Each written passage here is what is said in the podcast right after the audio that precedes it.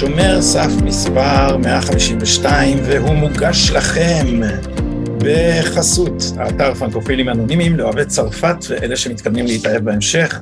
יש כאן, כמו שאני תכף אראה לכם, לא רק מאמרים על תרבות צרפת, אלא גם מדריכים פרקטיים שישדרגו לכם את הטיול, ותוכלו לראות איך זה נראה ממש כאן, מגזין תיירות ותרבות צרפת.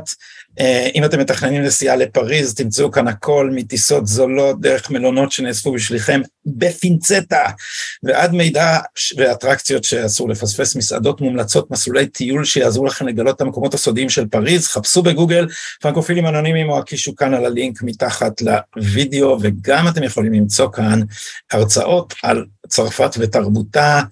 אה, האתר הזה אה, נוצר ונערך בידי אנשים שזה פשוט הפשן שלהם בעולם זה צרפת, ואתם מוזמנים להשתתף בתשוקתם. שלום לשמוליק הרפז ולמושי קוברסקי, אנחנו, אה, שלום לכם רבותיי. שלום, שלום. שלום וברכה.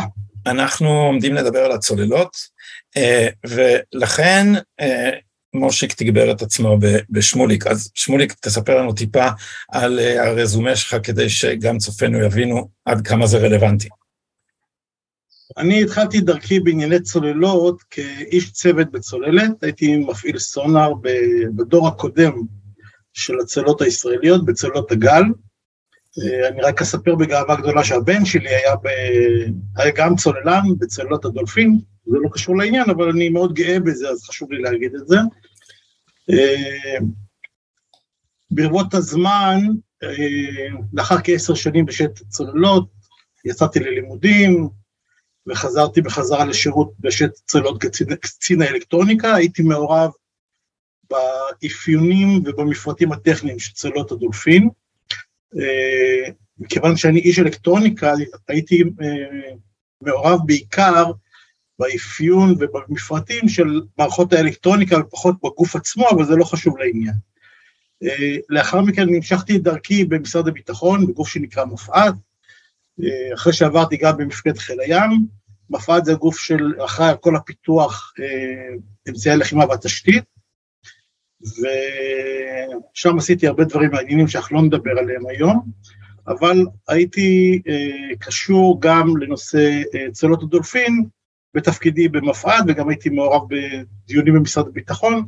אני מכיר היטב את תהליך הרכש במשרד הביטחון, ואנחנו נדבר על זה בהמשך, כי יש פה הרבה מאוד דברים שאני חושב שמתאים את הציבור בנוגע לאיך מבוצע רכש במשרד הביטחון ומי מחליט ואיך מחליטים, ואנחנו נדבר על זה בהמשך. יפה, אז אה, על פי אה, סדר הדברים שעליו שוחחנו אך לפני דקות קלות אה, בהכנה לפודקאסט הזה. בואו נתחיל מה, מה, מהרקע ההיסטורי של אה, צי הצוללות אה, של ישראל. כן, כדי לדון בנושא הצוללות העכשוויות, מאוד חשוב לראות איך צי הצוללות של חיל הים הישראלי התפתח עם השנים, כי אני חושב שיש הרבה בורות בתחום, תפוס בן אדם אקראי מהרחוב ותשאל אותו כמה הצוללות יש ברגע זה לחיל הים, ותקבל תשובות all over the map, אנשים לא כולם יודעים, רובם לא יודעים, יזרקו לך מספרים שאין קשר בינם לבין המציאות, אז בואו נעשה סדר בדברים. נתחיל בשנת 1960, שאז למעשה קצת קודם, אבל ב-1960 אה, זה הפך למבצעי, וחיל הים קיבל את שתי הצוללות הראשונות שלו, אה, מי שזוכר היה אז את החידון של, היה משחק החידון של שמואל רוזן עם החוגה הזאת. קפד ראשו. אז אחת השאלות הייתה איך קוראים לצוללת של חיל הים? וכולנו ידענו לדקלם תנין ורהב. זה היה שתי הצוללות של חיל הים ואלה צוללות שנקנו למעשה מעודפי הצבא הבריטי מימי מלחמת העולם השנייה ולכן גם אורך החיים שלהם היה מוגבל, הם החלו לפעול בחיל הים ב-1960, הספיקו להשתתף במלחמת ששת הימים בפעולה בנמל אלכסנדריה ואחרי זה הם יצאו משירות, כי אורך החיים של צוללת, וזה נתון שחשוב שכולם יזכרו, הוא לא יכול לעלות על פני 25 שנה זה הנומינל, עם הערכה אפשר לקבל 30 שנה, אבל אחרי זה פשוט המאמצים והלחצים בקרקעית הים, השינויי לחץ הדחופים, גורמים לכך שזה כבר סכנה בטיחותית. עייפות החומר, מה שנקרא, גם במטוסים יש אה, כללים דומים. נכון, נכון. אה, ולכן הצוללות האלה יצאו משימוש בשנת 1900, מיד אחרי מלחמת ששת הימים, וחיל הים רכש אה, שלוש צוללות מדגם קצת יותר מתקדם, שלצערנו אחת מהן, זאת הצוללת דקר הידועה, לא הגיעה לישראל בסופו של דבר, קרתה לה תאונה מסתורית בדרך, ורק שנים רבות אחר כך הגוף שלה התגלה. אה, שתי הצוללות הנוספות, לוויתן ודולפין, הגיעו, אה, נכנסו לשירות ולמעשה גם הן סיימו את שירותן בשנת 1974, אה, שנה אחרי מלחמת יום כיפור. ואז למעשה שנתיים חיל הים היה ללא צוללות, כאשר ב-1976 נכנסו צוללות הגל, שהן היו צוללות יותר מתקדמות, אחי גל, אחי תנין ואחי רהב, השמות חוזרים על עצמם, אבל צוללות... אחי זה אוניית חיל הים. כן, והצוללות האלה נכנסו משנת 1976 והיו בשירות כמעט עד שנת 2000, ואלה היו צוללות ששמוליק שירת עליהן, אז אה, אולי בנקודה הזאת, אולי כדאי ששמוליק ירחיב קצת על אה, הצוללות האלה ואיך הייתה חוויית השירות בצוללת ומה בעצם היכולות, במידת מה ש... מה שאפשר לספר כמובן, שהיו בצוללות האלה. שמוליק, אתה ראית את הסרט Gray Lady Down? לא, אני לא בטוח. נדמה לי שזה ה Gray Lady. אה, The Hunt for Red October. זה בוודאי. יש כמה סרטי צוללות, ואני מעריץ אנשים שמשרתים, כמובן שיש ערוץ, פעם קראו לערוץ ההיסטוריה בכבלים, אה, כשאני הייתי עוזר הוראה בארצות הברית, הסטודנטים קראו לערוץ ההיסטוריה ערוץ ה-U-Boats, ערוץ הצוללות, כי חצי מהסרטים הדוקומנטריים שלהם זה היה על, על מלחמת העולם השנייה ועל, השנייה. ועל הצוללות. וזה דבר, תשמע, מכל הרשמים זה פשוט, זה, זה איך, איך עומדים בזה? אתה, הסכנה היא גדולה, ואתה יודע, ב-U-Boats זה היה אחוזים גבוהים מאוד של, של מוות, וגם עושה רושם מוות לא כל כך נעים. אם אתה, אם הדבר הזה מאבד, אה, לא יודע, שוקע על הקרקעית, שלא לומר מתנקב, נמחץ או משהו אחר. אז קודם כל, לפני שאנחנו נכנסים לזה, איך זה, איך החוויה בתוך צוללת? איך, איך לא חווים קלסטרופוביה מטורפת לישון בארון? אני, אני אגיד איזה שלושה משפטים בעניין הזה, כי זה לא הנושא שלנו, ואני לא רוצה לגזול יותר מדי זמן, אבל אה, במשפחת הצוללנים, הסרט שנחשב לסרט אה, הצולות הכי טוב זה ה-U-Boat, הסרט על הצולת הגרמנית במלחמת העולם השנייה, לא יודע אם אתם זוכרים אותו, אבל הוא סרט מאוד קשה במובן של, אה, הוא מתאר סיטואציות שהיו כנראה מאוד מאוד ריאליות באיך שזה בוצע. סרט מאוד מאוד uh, מעניין. איך זה לחיות בצוללת? זה לא קל, אבל אני התגייסתי בשנת 80' ולאחר קורס צוללן, התחלתי את השירות שלי בשט הצוללות בשנת 81, ודבר אחד שטבוע לי בראש זה פגישה עם הפסיכולוג של חיל הים, בסיום קורס הצוללן, ונשאל, ונשאלה השאלה, כמו שאתה שואל, איך חיים בצוללת, ואז הוא אמר לנו את המשפט הבא, שחרוט לי בזיכרון מאז, ולדעתי לא אשכח אותו אף פעם, הוא אמר לי, האדם הוא החיה הכי סטגלנית בטבע. אתה שם אותו בצוללת, הוא מסתגל לצוללת. אתה שם אותו בשטח, הוא מסתגל לשטח, אתה שם אותו באווירון, הוא מסתגל לאווירון. ואכן ככה, כאילו, חיים ולא, אתה, הפחד, אה, זה לא שהוא לא נמצא שם, הוא לא מלווה אותך ביומיום, חיים, מתפקדים, הכל טוב. אז ובכן, אתה, אה, אנחנו, על, ה, על היכולות של הצוללות החדשות, מה, כן. מה היה בחדשות אז לאז? בוא, בוא, אז בואו נדבר על צוללות הגל חצי דקה ונקשור את זה באיזשהו אופן לנושא שנדבר עליו בהמשך, שאני חושב שבשיחות הקודמות, כמו שקראנו לו, למה טיסנקרופ. אה, למה טיסנקרופ? למה טיסנקרופ? טיסנקרופ כן, זה החברה הידועה שבנתה גם את צוללות הדולפין. אה, לחיל הים ולגרמניה יש היסטוריה מאוד מאוד ארוכה בנושא של צוללות. שהיא לדעתי החלה באופן הכי מובהק בצוללות הגל דווקא, אף על פי שצוללות הגל נבנו אה, בבריטניה, באנגליה, הם לא נבנו בגרמניה, אבל הם נבנו לפי, אה, על בסיס המפרטים של אה, צוללות יום 206 של, אה, של הגרמנים,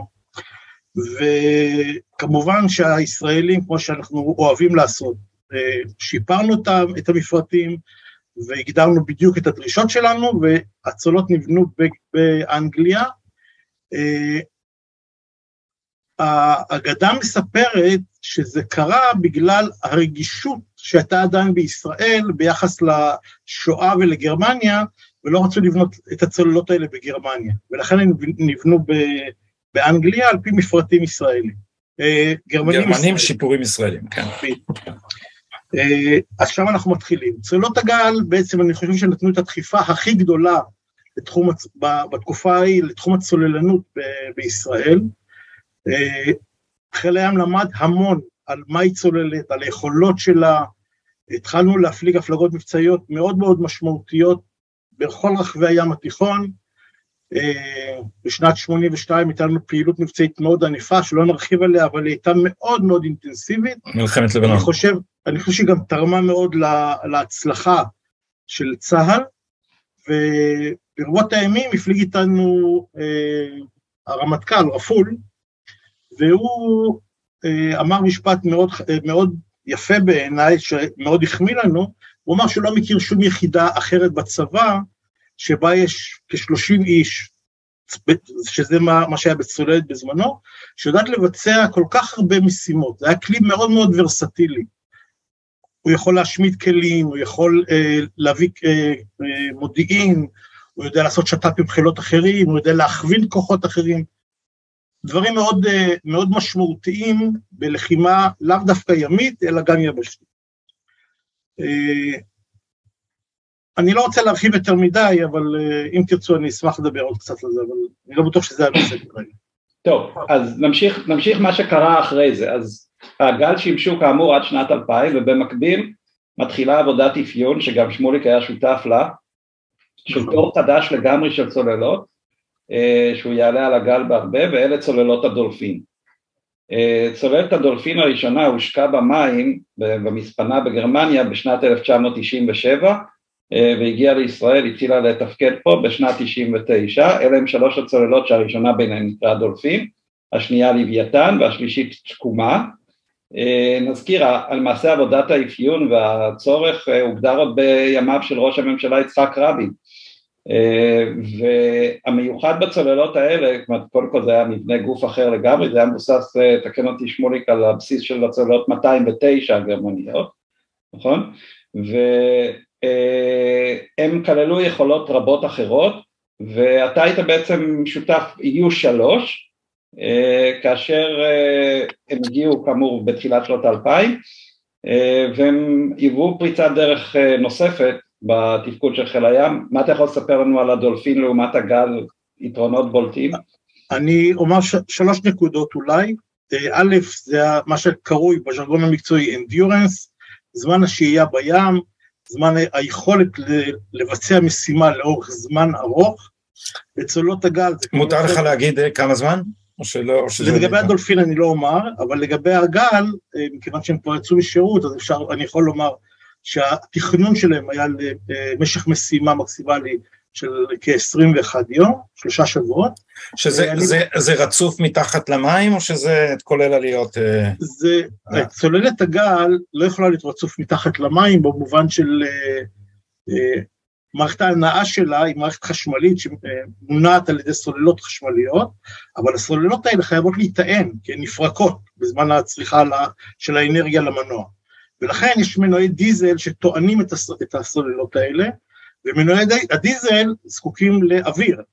האוויר הזה מגיע אל הצוללת באמצעות תורן שנקרא תורן שינור, ולכן חייבים לעלות למה שאנחנו קוראים עומק פריסקופי, בצולות הגל הוא היה כעשרה מטר, ואז אתה מוציא את תורן השינור החוצה, ודרכו יונק אוויר למנועי הדיזל שמטעינים את, ה, אה, את המצברים. אה, בצוללות הדולפין החדשות, אנחנו נדבר על זה בהמשך, יש מערכת הנעה אחרת שלא מחייבת אה, הגעה לעומק פריסקופי, הגעה לעומק פריסקופי זה נקודת חולשה מאוד גדולה של הצוללת, כי היא עשויה להיחשף, אפשר באמצעים אופטרונים או מכ"מים לגלות את הטון שלה ולגלות את המיקום שלה, וצריך לזכור שהכלי, או היכולת הכי חשובה של צוללת, זו החשאיות שלה, ואם היא נפגעת, אז כמובן שהמשימה עלולה להיפגע. אז אמרת אינדיורנס, זה יתרון אחד, מה השניים האחרים? היתרון השני זה כמובן עומק השהייה במים, שזה מאפשר כמובן חשאיות יותר גדולה, והיתרון השלישי, שאני עליו גם לא רוצה להרחיב, אבל אנחנו נאמר אותו, אה, זה כמות הנשקים שהיא יכולה לשאת, והמגוון שלהם. בסדר, לא נרחיב על זה, אבל אלה שלושת הנקודות, לדעתי, הכי בולטות של, של, של היתרונות של הדולפין על פני הגן. עכשיו, סליחה משה, כן, אני, אתה, אתה כבר היית בדואט הזה עם שמוליק, אז בבקשה.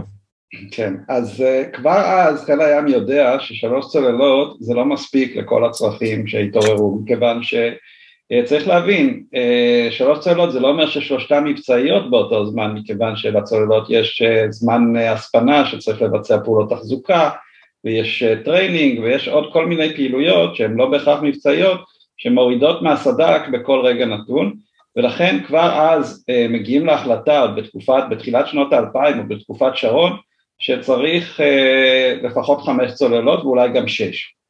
ולכן בשנת 2004 מוזמנות עוד שתי צוללות אה, וניתנת אופציה לצוללת נוספת, שישית, שהיא עדיין לא ממומשת, תכף נגיע למה זה חשוב.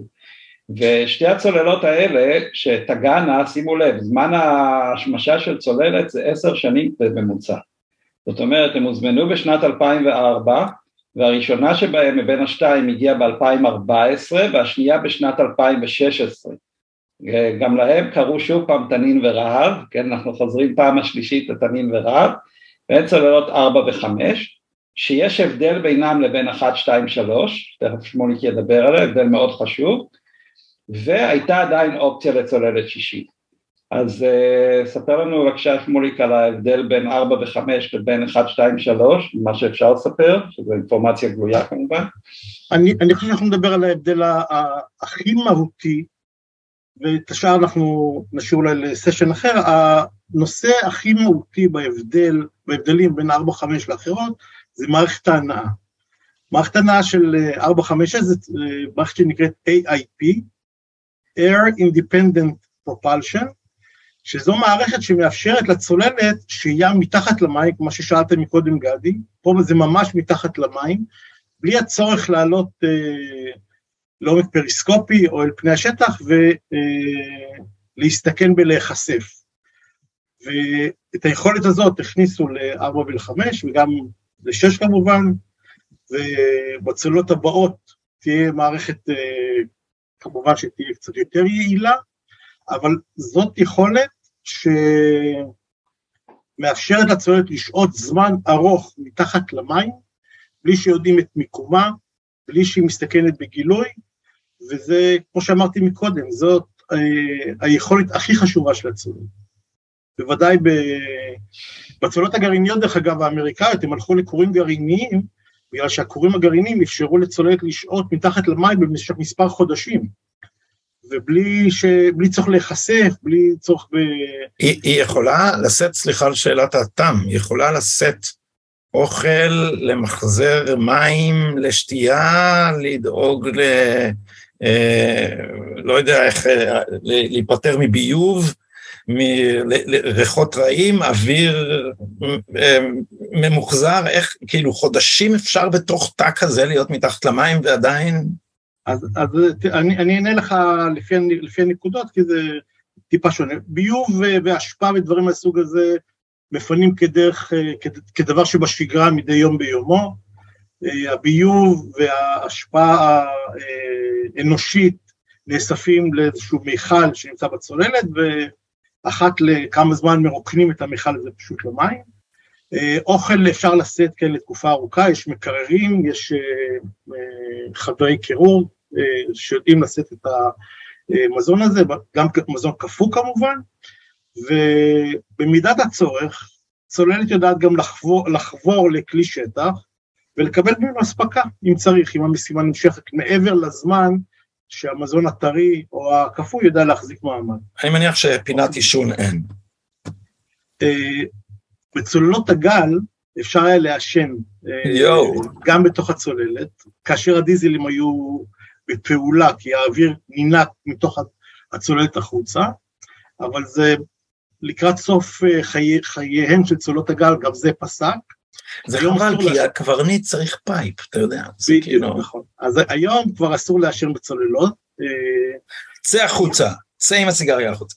כשעולים לשטח ועולים לגשר הצוללת, שם לפעמים מותר לעשן, גם לא תמיד. טוב, אז זה, זה, זה, אפשר לשמוע על זה שעות, אני מניח. נכון. כן, אני מתאפק, אני ממש מתאפק, כן, כי זה מרתק. אנחנו עכשיו מגיעים לתקופה המדוברת, שפה בעצם אנחנו, לכן הגענו לכל הנושא מעבר להווי ובידור, וזה השנים של נתניהו. אה, אנחנו בשנת 2009, כזכור נתניהו עולה לשלטון, ובואו נראה רגע מה תמונת המצב שהוא מגלה. הוא מגלה שיש לחיל הים כרגע בסד"כ שלוש צוללות, יש שתיים בהזמנה שצריכות להגיע עוד חמש-שש שנים, ויש אופציה לצוללת שישית. רק שאתם זוכרים שהתמונה במזרח התיכון היא אף פעם לא יציבה וצפויה, והרבה דברים קורים בשנים הראשונות של נתניהו, למשל האביב הערבי, שפותח לנו חזיתות אה, שונות אה, שלא הכרנו, דאעש וכולי. למשל המהפכה הירוקה באיראן שהתרחשה בשנת 2009 ובעקבותיה הממשל הבין, המשטר באיראן הבין שלצורך שרידותו הוא חייב אה, לרוץ קדימה לפצצה זה גם חייב אותנו בכל מיני פעולות שאי אפשר להגיד מהן.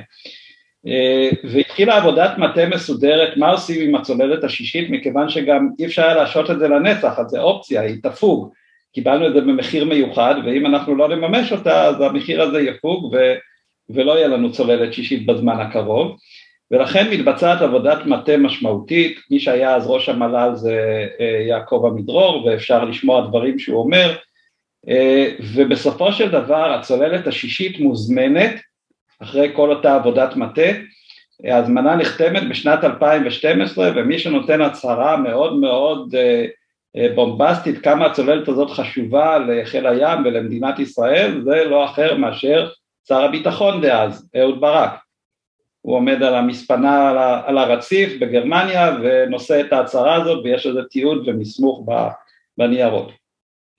אבל בואו נשים את הדברים על דיוקם, אותה צוללת שבדיעבד ניתן לה שם דרקון היא עדיין לא איתנו, שימו לב ללוח הזמנים, צוללת שהוזמנה ב-2012 היא טרם הגיעה לישראל, גם כשהיא תגיע יש תקופת השמשה ארוכה, כך שהמספר הנכון, אם מישהו שואל אותך ברחוב כמה צוללות יש היום לחיל הים, התשובה היא חמש. אפילו אין עדיין את הצוללת השישית שכל כך מדברים בה רבות, כן? ובטח לא שבע ושמונה ותשע, כפי שיהיו אנשים שיגידו לך, הוא, יש תשע, נתניהו רצה שתים עשרה וכולי וכולי, לא. יש חמש, זה המספר הנכון, המספר הזוכה. ואנחנו מתקדמים הלאה, בשנת 2014 כאמור מגיעות הצוללות אה, תנין ורהב גרסה שלוש, שזה הדולפינים ה-AIP כמו ששמוליק תיאר, ורק אז אנחנו מגיעים לסדק של חמש צוללות, אבל אז יש בעיה אחרת, כל, אה, כל בן אדם אה, מהיישוב שיודע את המספרים, זה חשבון של כיתה ג', יש לנו צוללות שהן כבר, שלוש מהן הן בנות חמש עשרה עוד מעט, זאת שנכנסה למים ב-97 היא כבר יותר, ויש לה אורך חיים נומינלי של 25 שנה, אולי 30 בקווץ', ולייצר צוללת לוקח עשר שנים, אז מה יהיה כשהם יצאו משירות?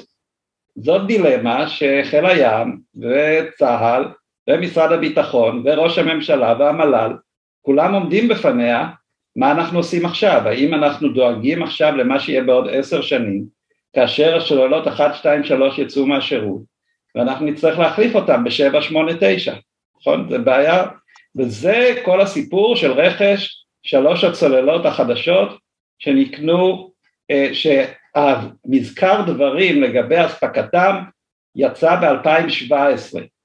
זאת אומרת, אנחנו ב-2017 הגענו לסיכום עם הגרמנים שנקבל אותם במחיר זול יחסית, יחסית זה כמובן הרבה כסף אבל יחסית בעולם, נזרוק פה את המספרים, דובר אז שכל צוללת תעלה לחיל הים 600 אה, מיליון יורו, ושלוש צוללות זה 1.8, ממשלת גרמניה אז מרקל הסכימה לתת לנו הנחה של שליש מזה, כלומר 600 מיליון יורו, כך שב-1.2 מיליון יורו אנחנו נקבל עוד שלוש צוללות נוספות, להזכיר שיחליפו את 1, 2, 3. זה היה ה deal, ה deal שנחתם לגביו מזכר דברים בשנת 2017 אחרי שהתחילו לדבר על זה ב-2015 כבר, אוקיי? ועכשיו שמוליק אולי עולה השאלה למה ללכת לטיסנקרופ, למה לא לפתוח מכרז, למה לא ללכת ולקנות בכל העולם, למה לא לקנות צוללות אמריקאיות, מה הסיפור, למה דווקא טיסנקרופ, זה בגלל הבני דודים והמניות או שיש סיבה אחרת? בוא תספר לנו, זה אתה מכיר, היית גם בטיסנקרופ אני חושב. הייתי בטיסנקרופ כמה וכמה פעמים, אה, אני חושב שזו שאלה שמישהו אה, נמצא בתחום הזה של הצוללות בחיל הים, זו שאלה שהתשובה עליה היא כל כך אה, אה, מובנית, זה כמו שנשאל יהודים, מה זה תנ"ך? זאת טיסנקרופ הולך עם חיל הים כבר הרבה מאוד שנים. ומערכת היחסים בין חיל הים לטיסנקרופ היא מערכת יחסים מאוד מאוד חמה ואדוקה, גם ברמת דרגי העבודה וגם ברמת אה, הדרגים הבכירים. מפקדי חיל הים לדורותיהם ביקרו אצל מנכ"לי טיסנקרופ, מנכ"לי טיסנקרופ היו בארץ, ונוצרה מערכת יחסים וידידות מאוד מאוד עמוקה.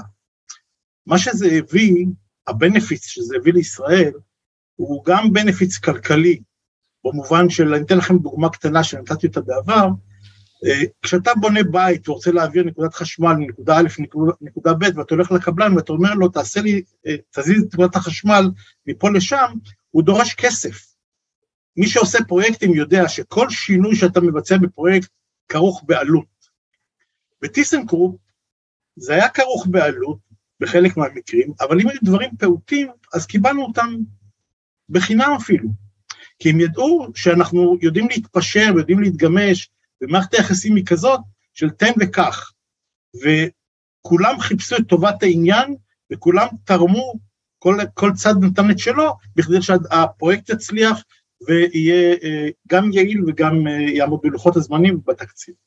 ולכן הדבר הזה הוא כל כך ברור למי שנמצא בתחום הזה, שטיסנקרופ היא אה, הספק המוביל שאליו נלך מיד, בגלל מערכת היחסים הזו. זה לא שהייתה פה איזושהי שחיתות שתגיד מישהו בחיל הים קיבל כסף מטיסנקרופ ולכן. כל חיל הים פחות או יותר מגויס לעניין הזה ומבין, בגלל מערכת היחסים ארוכת השנים, בגלל מערכת היחסים מאוד טובה, שטיסנקרופ היא האופציה הראשונה.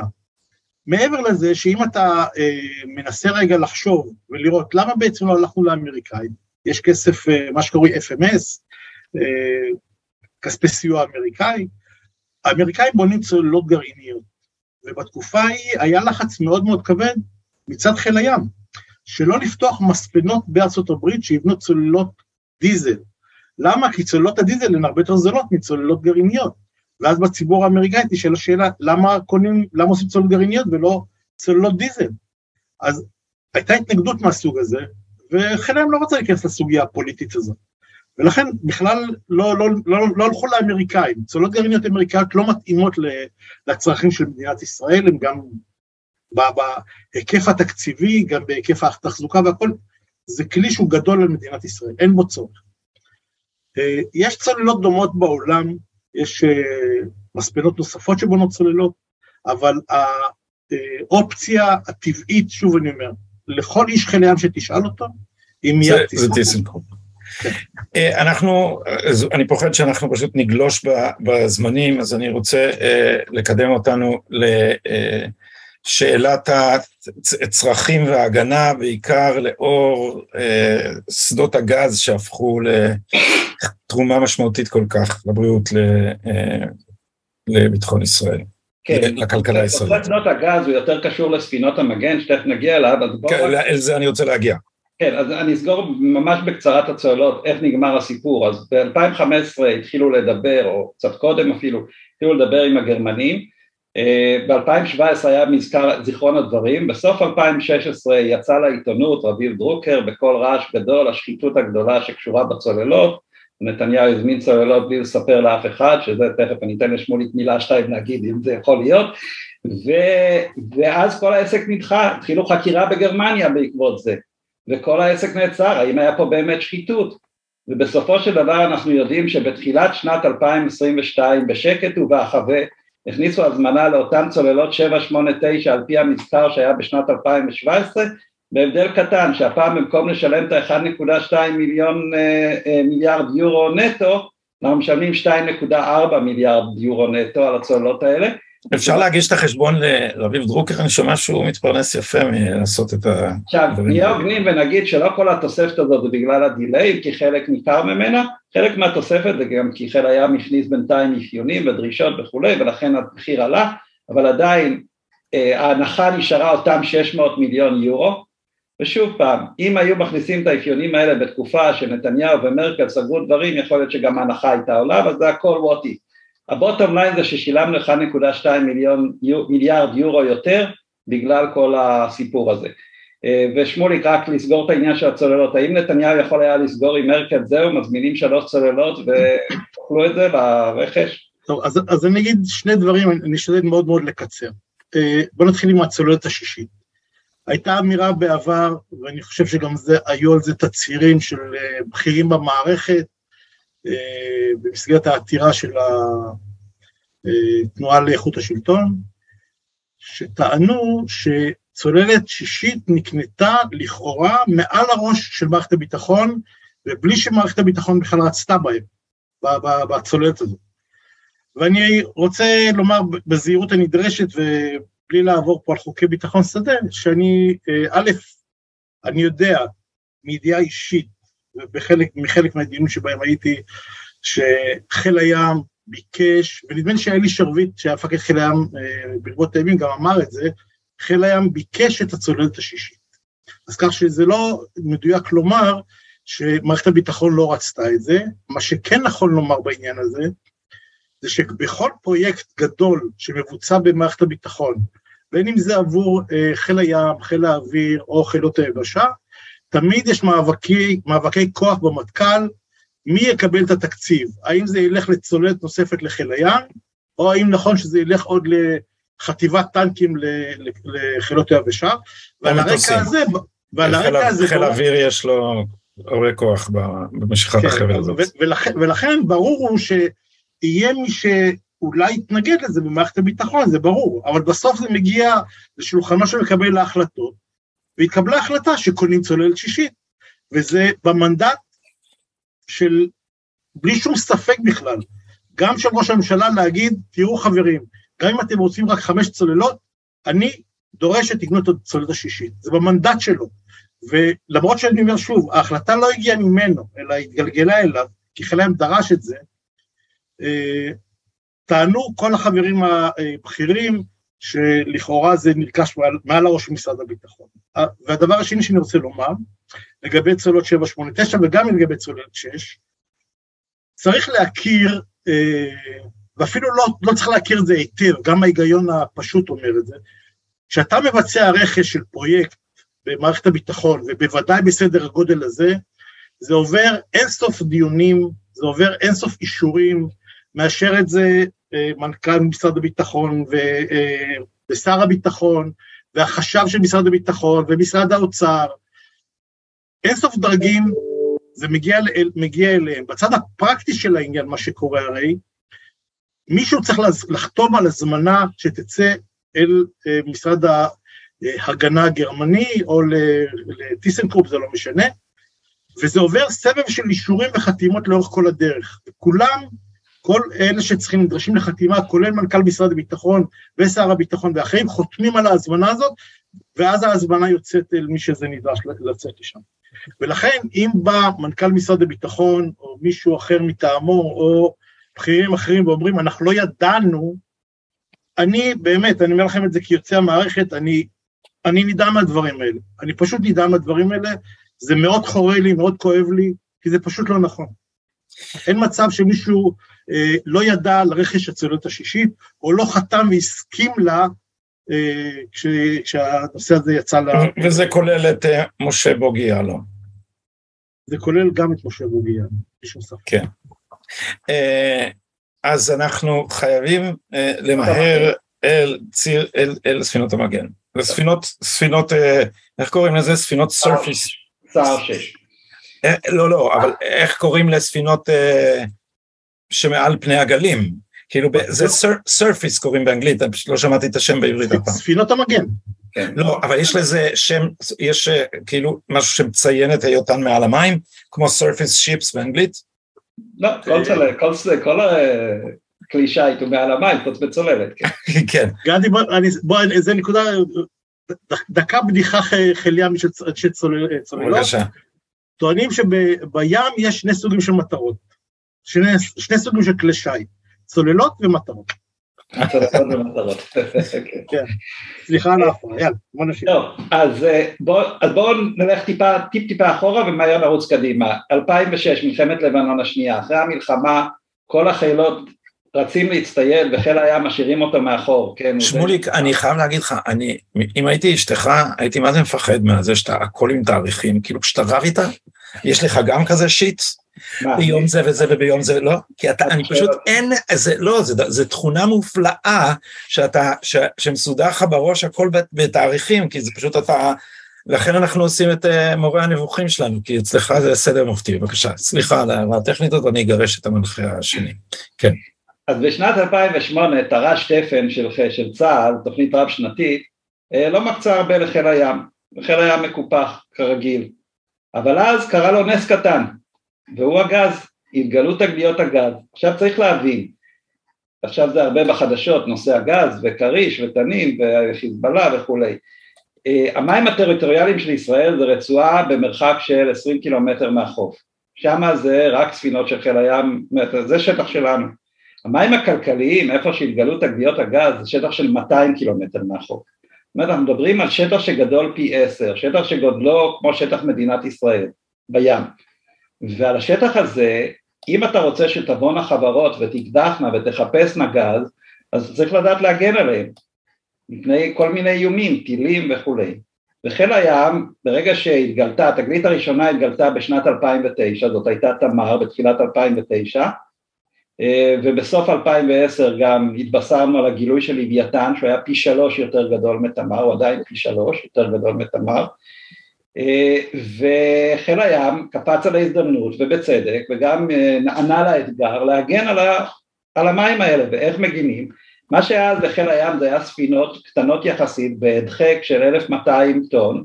הדחק זה השוקה של האונייה כמה מים היא דוחקת 1200 טון. ו... חיל הים אה, אחרי עבודת מטה מסודרת, תכף שמולי גם יספר מה עושים, אה, החליט שצריך ספינות הרבה יותר גדולות, ספינות של לפחות אלפיים טון. והשאלה באמת למה, למה הספינות הקטנות לא מספיקות, ופה יש סיבות מאוד מאוד טובות שאני אבקש אולי משמוליק להסביר אותן.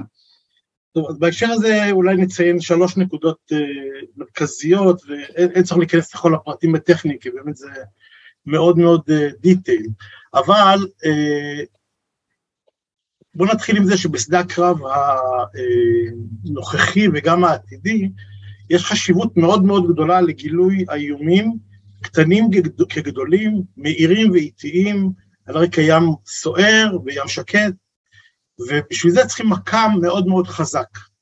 חיל הים פיתח באמצעות התעשייה האווירית מקם שנקרא אדיר, שהוא מקם מאוד מאוד חזק, מאוד מאוד מתקדם, מקם של מה שאנחנו קוראים בז'רגון המקצועי, מקם סריקה אלקטרוני, שהוא בנוי מקיר בעצם, הוא לא מסתובב, כמו שהיו המקמים פעם, אבל הוא עושה סריקה אלקטרונית ויש לו ארבע קירות שמכסים 360 מעלות, אלא מה? הוא מאוד מאוד כבד. עכשיו, בכדי שמקם יסתכל כמה שיותר רחוק אה, בים, אתה צריך להציב אותו על ספינה כמה שיותר גבוה. במשקל כל כך כבד, אם אתה שם משהו כל כך כבד על תורן כל כך גבוה בספינה קטנה, זה משפיע על היציבות שלה. היא עלולה להתהפך, היא עלולה לשקוע, יש פה משמעויות אה, אה, הידרודינמיות מאוד מאוד כבדות, ולכן צריכים ספינה גדולה ויציבה, שתחזיק את המשקל הזה ותהיה יציבה על פני המים. זאת נקודה אחת. הנקודה השנייה, שמעבר למשקל הדי גדול של המכ"ם, יש פה אה, מערכות מאוד מאוד אה, חשובות, מערכות נשק ומערכות הגנה, שגם הן בעלות משקל גדול. הספינה היא אה, די גדולה.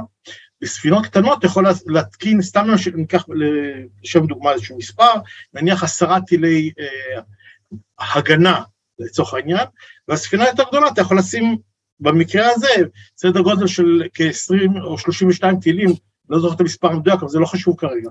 אבל הכמות היא הרבה יותר גדולה, לפחות פי שתיים מהספינות הקטנות יותר. והדבר השלישי הוא שהייתה מחשבה בעבר, שמיושמת, אה, ברבות הימים פותחה כיפת ברזל, וחשבו להתקין אותה, להתקין גרסה ימית שלה על הספינות האלה.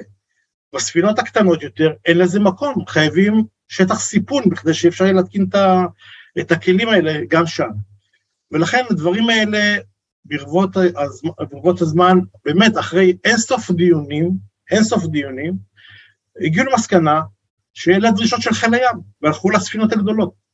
ולדעתי החלטה מאוד מאוד נכונה, שתוכיח את עצמה מאוד בקרוב, בפרט, בפרט שראינו את הנושא של אה, הפלת המל"ט שאיים אה, על כריש שם אה, לפני כמה שבועות.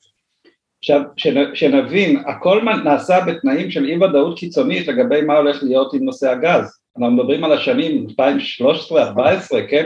עוד לא יודעים בכלל מה יהיה, אתם זוכרים הרי כמה ויכוחים היו איפה למקם את אסדת ההפקה של הגז, בסוף נקבע שזה יהיה עשרה קילומטר מהחוף, אבל נגד מחאת כל הארגונים הירוקים שרצו לדחוף את זה מאה קילומטר מהחוף.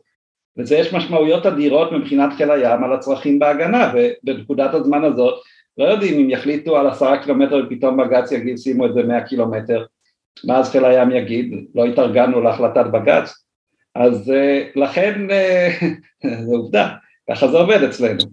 אז uh, חיל הים היה צריך להיערך לכל התרחישים, צריך גם להבין שיש אסדת קידוח ויש אסדת הפקה. היום אסדת ההפקה של לוויתן היא במרחק של עשרה קילומטר ובשדה עצמו כל הצינורות שמזרימים הם תת ימיים, אבל הנה יש לנו את כריש, שהם רוצים לעשות את ההפקה שם ומביאים אסדה ניידת שהיא במרחק של 150 קילומטר מהחוף ואם אתה רוצה להביא את שברון שתקדח בכל הבלוקים שעדיין יש להם פוטנציאל של גז פי שלוש ממה שמצאנו עד היום אז אתה רוצה להגן עליהם זה לא נגד כמה פיראטים עם קלצ'ניקובים, זה נגד uh, טילים שמגיעים ממרחק של מאות קילומטר וכטב"מים.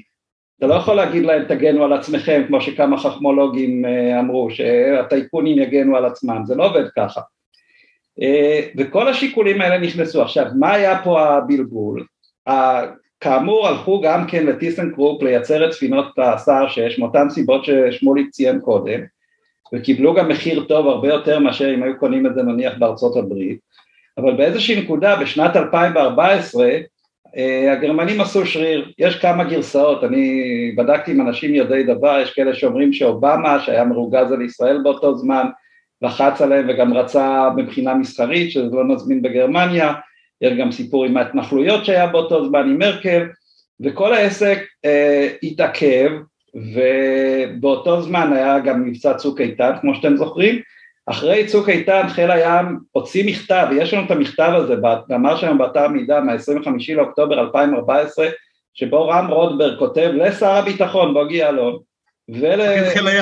ולרמטכ"ל, מפקד חיל הים רם רוטברג, שהוא אומר חייבים לסגור את ההסכם הזה עם הגרמנים, אנחנו פה מסכנים את, את, את, את כל הביטחון הלאומי שלנו אם לא נסגור את זה מיד, באוקטובר 2014, וכתוצאה מזה היה משרד הביטחון גם כן, יש פה רשומון למה עשו את זה, ניסו להוציא מכרז בינלאומי לספינות ועל זה כולם אומרים שיש פה הנה פה השחיתות, למה המכרז הזה לא יצא, אז המכרז הזה היה תוקע את התהליך בשנים, כי ככה זה עובד מכרזים בינלאומיים, אתה צריך לקבל הצעות ואתה לא יכול להפלות וכולי, אז uh, בעקבות המכתב הזה של מפקד חיל הים, כל הצמרת הביטחונית טיפלה את המכרז הזה והוציאו את ההזמנה בתחילת 2015 לגרמנים ולשמחתנו ולמזלנו את זה לא הצליחו לעצור ויש לנו היום את uh, ספינות המגן ארבע, נכון שמוליק? ארבע ספינות כן. של שר שש שהן היום משמשות יחד עם השר חמש הוותיקות להגן על אותן תגליות גז שהן קריטיות היום לביטחון האנרגטי של מדינת ישראל. אז זה פחות או יותר על ספינות המגן, משהו להרחיב שמוליק? לא, אני חושב שמיצינו את הנקודות המרכזיות בעניין הזה. אה, אולי רק משפט אחד לגבי הנושא של ההגנה, אה, שינסה מישהו רק לדמיין מה עלות הנזק של פגיעה באסדה מהסוג הזה, מול אה, עלות של ספינה מהסוג הזה שנותנת הגנה מלאה כנגד מגוון מאוד רחב של איומים, ואיומים היום רק הולכים ומשתפרים. זה לא עומד אחד מול השני, זה ממש כן. לא עומד אחד מול השני. מבחינת העלות, רק נשים את המספרים, ארבע ספינות הוזמנו בעלות כוללת של 430 מיליון יורו, כאשר ממשלת גרמניה נתנה לנו הנחה, כלומר השתתפות, של 115 מיליון יורו מתוכם.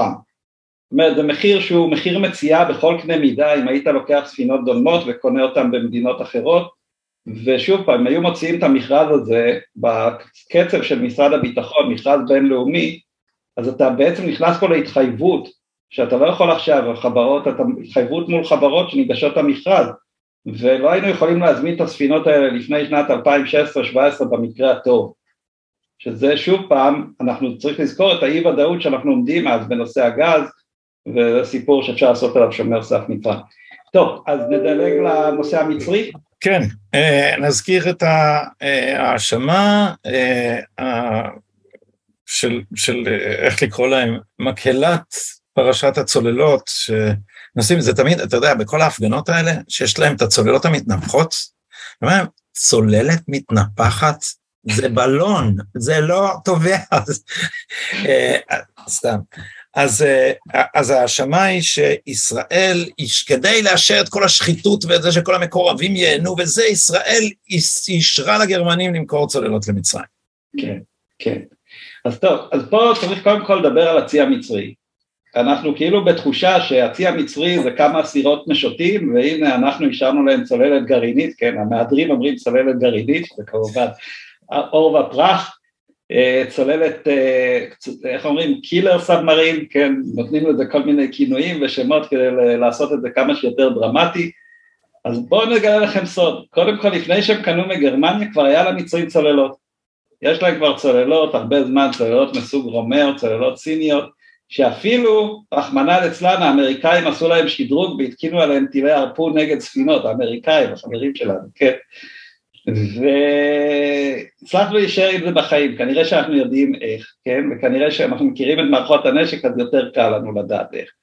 אז כבר היה להם צוללות, ויותר מזה, בשנת 2011, מובארק עוד היה אז נשיא מצרים, המצרים הזמינו בגרמניה שתי צוללות מהסוג 209, כלומר לא כמו הצוללות שלנו התנין ורהב החדשות 4 ו-5 עם ה-AIP, אלא צוללות ללא AIP, צוללות שמבחינת מבנה הן דומות לצוללות 1, 2, 3 שלנו, שיש היום, הדולפין הראשונות, אבל שונות מהותית, אני תכף אבקש משמוליק להרחיב על זה, אבל אני רק אתן את לוח הזמנים, מי שאתה אוהב גדי. בבקשה. אז אה, ב-2011 הם הזמינו שתי צוללות, ואז קרה דבר במצרים, כולנו זוכרים, מהפכת אה, האחים המוסלמים, שעלה מורסי לשלטון ב-2012, מובארק את האחים המוסלמים עם, הגרמנים נבהלו, שלטון איסלאמיסטי קיצוני במצרים, הם עצרו את האספקה, וישראל כמובן גם אמרה להם תעצרו, אל תספקו למוסלמים הקיצוניים האלה צוללות, וככה זה נעצר, רק שב-2013 מורסי הודח ועלה עדלי מנסור בהתחלה, וב-2014 בקיץ עלה מיודענו עבד אל פתאח הסיסי, והוא כבר נעשה חבר של ישראל עוד פעם, כמו שאנחנו יודעים, עד היום בעצם, די חבר של ישראל, בשטח הביטחוני בוודאי. והנימוק שעל פיו נעצרה אספקת הצוללות למצרים, שהיא עוד לא סופקה, הם היו עוד בפיתוח, ירד מהפרק, והגרמנים בכלל לא שאלו אותנו אם להמשיך את ההסכם הזה שהם כבר חתמו עליו ב-2011, ולספק להם את שתי הצוללות מהסוג היותר נחות לעומת מה שיש לנו, אם לספק להם את זה, וזה הגיע באמת, אה, הצוללות האלה הגיעו ב-2015 2016 למצרים, והמצרים רצו להזמין עוד שתיים נוספות. עכשיו ממה שאני ביררתי, הגרמנים, לא היה לנו זכות וטו על הגרמנים, אה, הם לא שאלו אותנו אם להזמין או לא, אה, נכון שבנקודה מסוימת באותו, צריך להבין, הכל פה ביחד, ספינות המגן מוזמנות באותו זמן, צוללות 7, 8, 9, יש משא ומתן על איזה הנחה נקבל, אנחנו במידה רבה באים ומבקשים מהם כל מיני בקשות מממשלת גרמניה, תנו הנחה פה, תורידו פה איזה חצי מיליארד יורו, זה, זה, אתה לא יכול באותו זמן גם לבוא ולדפוק על השולחן ולהגיד אני אעשה עליכם חרם, לא אקנה מכם את הדברים האלה, אם תלכו למצרים. א' זה לא עובד במציאות, וב' מי שהיה צריך לדעת בסופו של דבר ידע, וזה לא בסופו של דבר ארוך, זה בסופו של דבר קצר. אז זה, זה הנושא העיקרי, אבל מאוד חשוב להבין מהם הצוללות שסופקו למצרים ואיך הם ביחס לצוללות שלנו, וזה שמוליק אולי יוכל טיפה לתת. אז גם פה אני לא רוצה להיכנס יותר מדי לעומק עם הפרטים, אבל אני אומר באופן כללי, תראו, כשישראל קונה מערכת נשק כמו צוללת, אז לשם נכנסות כל היכולות כמעט הכי מתקדמות שישראל יודעת להציע בתחום אה, ניהול הלחימה, מערכות הנשק, מערכות הל"א, מערכות התקשורת, מערכות תקשורת מסווגות כמובן, ואלה יכולות שפותחו בישראל, ויש רק בישראל... ל"א, רק נזכיר, אתם מדברים בהמון מונחים צבאיים, ל"א לוח... לוחמה אלקטרונית. לוחמה אלקטרונית, אמת ויציב. אה, אלה מערכות שמפותחות באמת בתעשיות הכי מתקדמות בישראל, מביאות את, אה, את היכולות האלה באמת לאדג' של הטכנולוגיה, ולכן זה גם לא מסופק לאחרים, למעט אם ישראל מאשרת לספק את זה לאחרים, ולמצרים אנחנו לא אישרנו כמובן לספק כזה דבר. עכשיו, מערכת הלחימה של הדולפין היא מערכת שמפותחת בחברת אטלס בגרמניה, יושבת בעיר ברמן, גם שם הייתי לא מעט פעמים, והיא פותחה בשיתוף הדוק עם חיל הים הישראלי ועם התעשיות הישראליות, וזו מערכת שהיא מתקדמת אתם יודעים מה, אני אהיה צנוע וזהיר מאוד, במאה אחוז יותר מה שיש למצרים. אה, ולכן, כל מיני אה, סיפורים ואגדות שאני שומע ברשתות החברתיות, על זה שהצוללות המצריות מאיימות על קיומה של ישראל, או מסכנות את חיל הים, ודברים מהסוג הזה, זה לא שאין בצוללת סכנה. מי שמפעיל צוללת בצורה נכונה יודע לסכן כל כלי מתקדם ככל שיהיה. אלא מה, אנחנו מכירים את הצוללות האלה, יש לנו יכולות, אנחנו יודעים מה לעשות, ומי שעיניו בראשו מבין שאם מולך, מול ה... אה, זה לא אויב במקרה הזה, אבל נניח מול העמית שלך, אה, אה, לעמית שלך יש יכולת שאתה מכיר אותה ויודע מה, מה, מה היא, אתה יודע להתמודד מולה בצורה טובה יותר.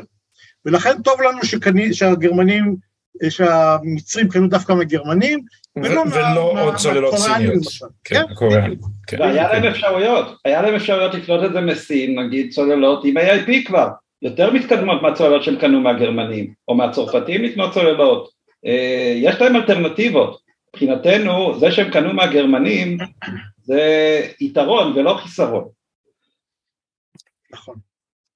אה, אנחנו חותרים כבר לקראת אה, סופה כן, של ה... הסוכריה שמרנו לסוף, וזה כן.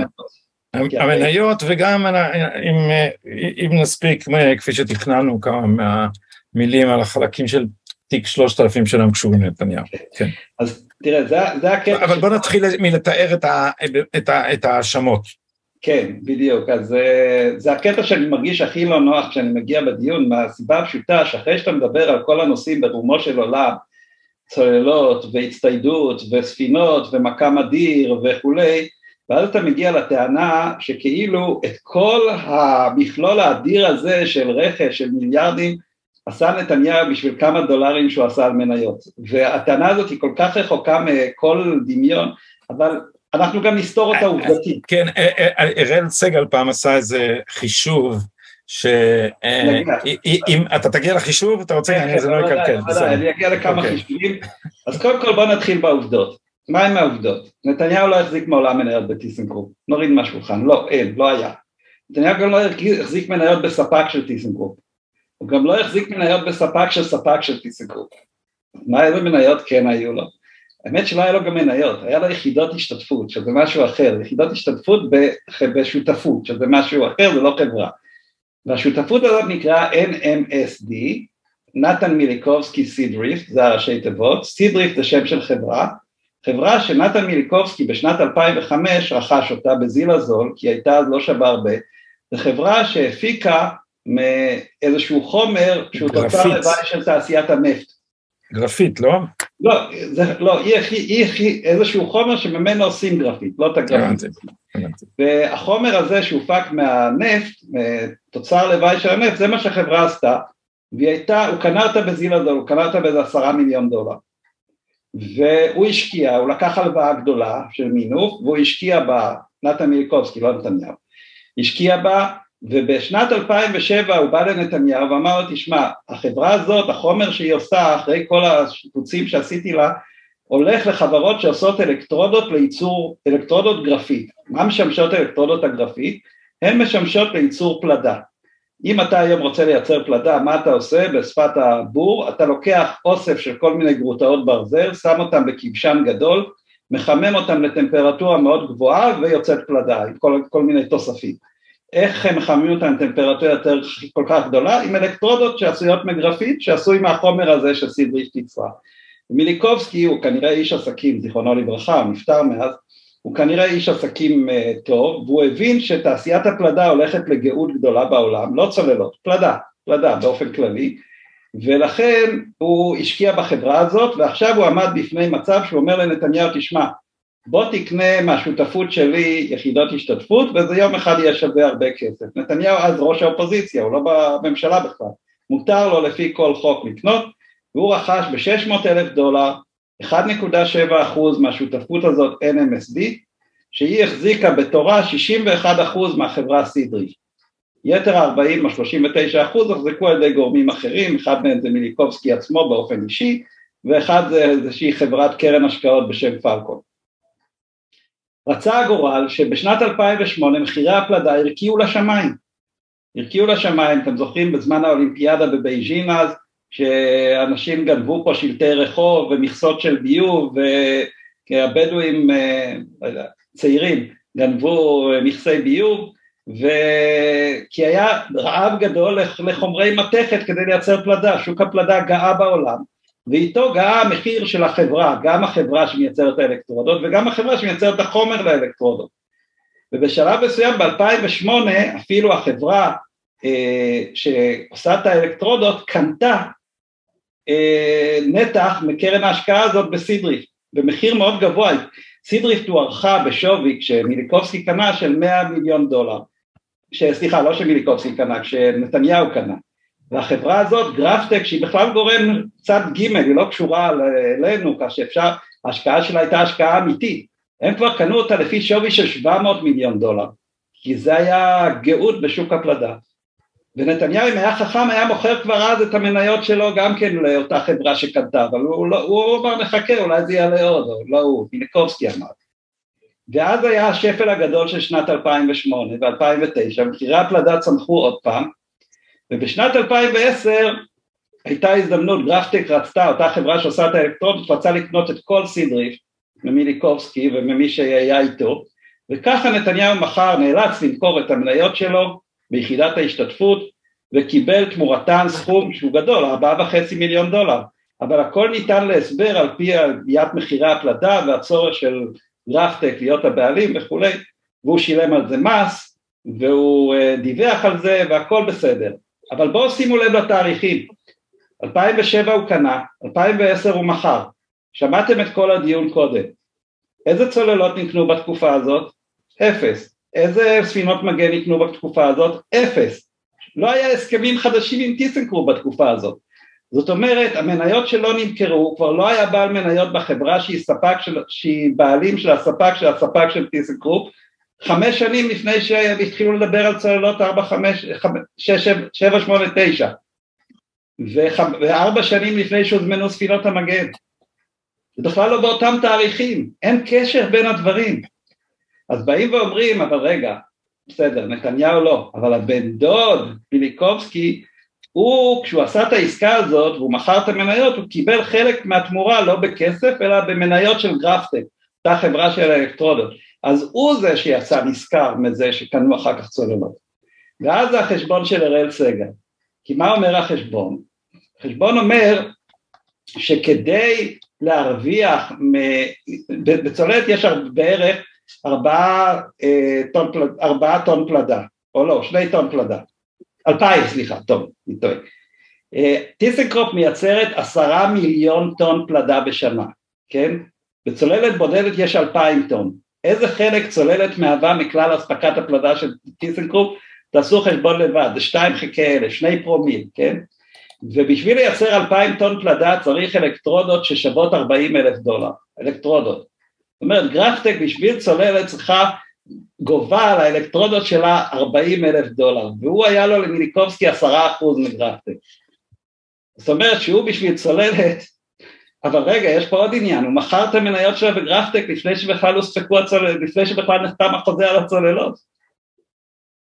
קיצור, כל העסק הזה, זה כזאת הזיה, שמי שמנתח את זה מבין את זה, ועדיין יש לך כל מיני אנשים בציבור שהולכים ומדקלמים, צוללות מניות. ש...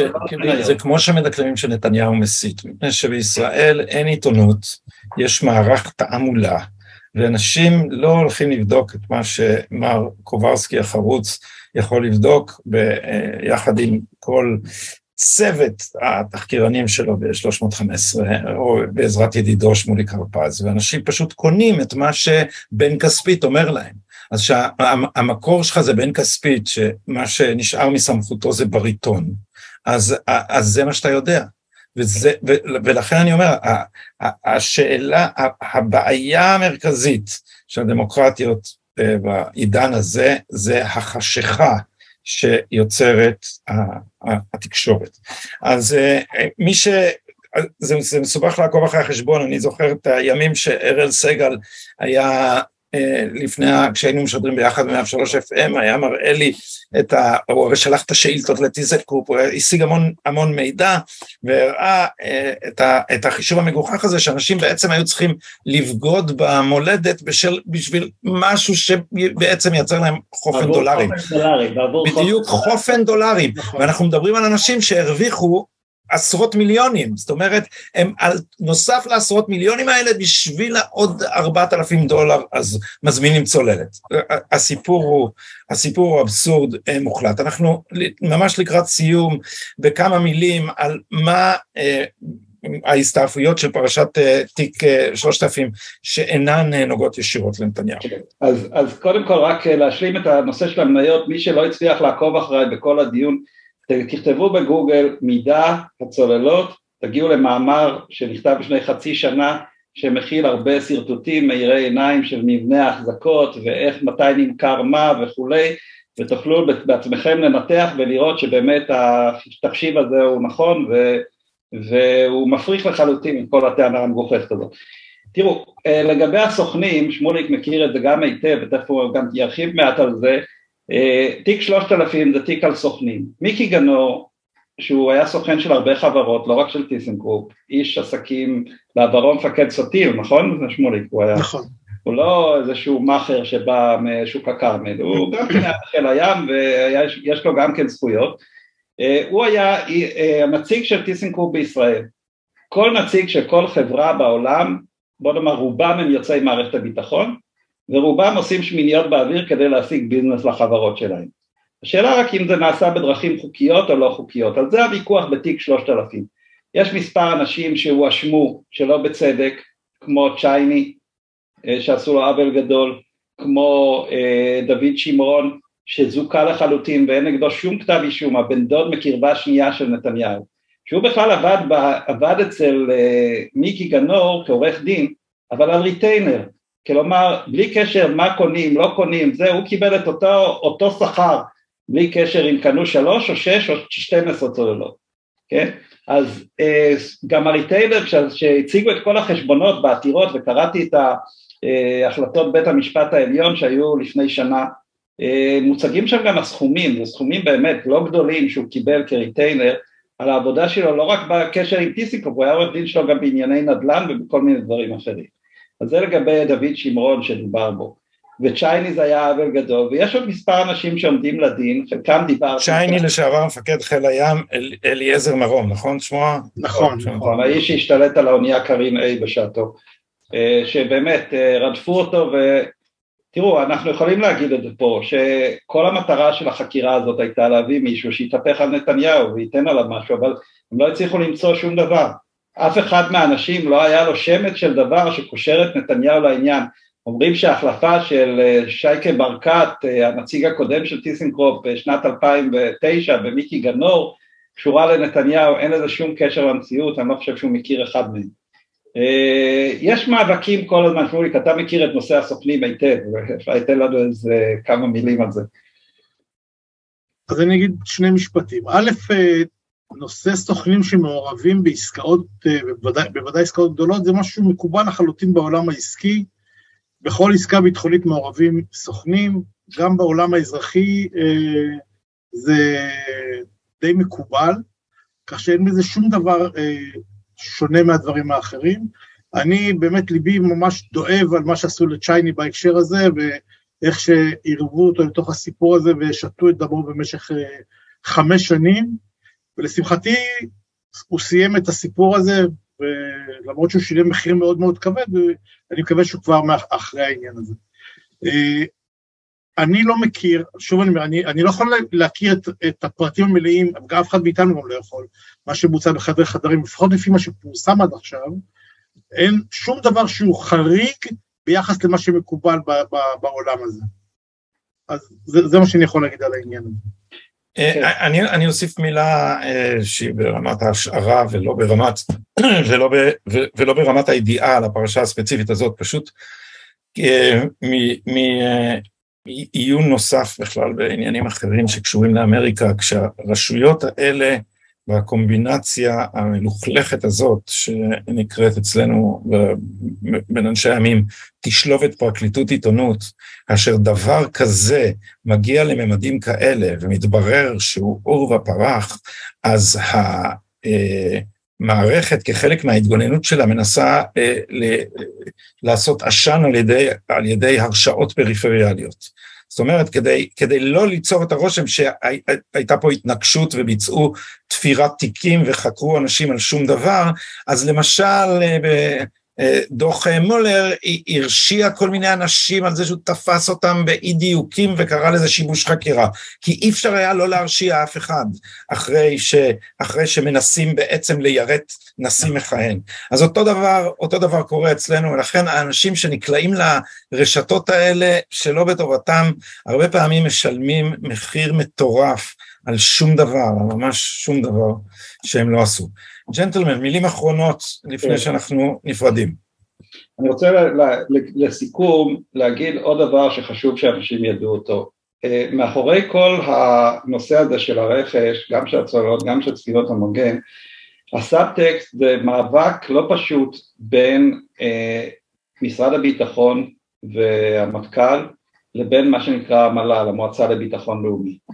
אה, זה דבר ש, שגם הקמת ועדת החקירה בין היתר יש הטוענים שהיא על רקע הרצון של משרד הביטחון לקחת, להלאים חזרה סמכויות שהמל"ל אה, לקח לעצמו.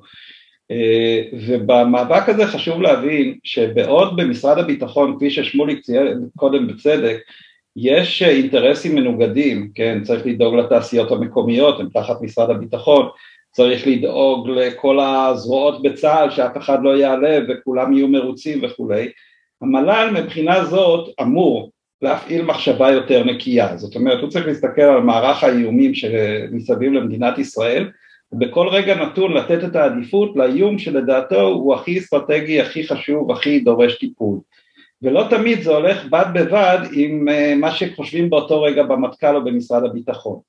וזה תמיד יוצר קונפליקט בשנים, ב-20 שנה האחרונות אה, המל"ל שהוקם למעשה בשנת 99 אה, לדעתי אה, קיבל הרבה כוח על ידי נתניהו שהשתמש בו כדי להגיע להכרעות אסטרטגיות כאלה. וכאשר ההכרעות האלה מתקבלות על ידי המל"ל בין אם זה היה מדרור ובין אם זה היה יוסי כהן ובין אם זה היה נגל ולא תמיד על פי רצונות מערכת הביטחון נוצר קונפליקט וחלק מהרקע לאותה ועדת החקירה, מעבר לרצון הטבעי, שאנחנו לוקחים את זה כמו שהשמש זורחת בבוקר במזרח, שהם רוצים להשחיל את נתניהו, אז אה, חלק מהמטרה של ועדת החקירה זה גם אולי לשנות את האיזון הזה, אני חושב, לדעתי לא יהיה טוב למדינת ישראל. שמוליק, מילה אחרונות? מילה אחרונה, אני, אני רוצה לפנות ל, ל, למי שאולי צופה בנו או שומע אותנו, בקרב קהל הצופים והמאזינים. מילה אישית ממני, כאילו לא, לא קשור בכלל לנושא הצוללות, בבקשה, בכל מה שמספרים לכם בעיתונות וברשתות החברתיות, תהיו חשדניים, תהיו ערניים, יש פה כוחות מאוד מאוד גדולים שמספרים לנו סיפורים שבינם לבין המציאות אין שום קשר.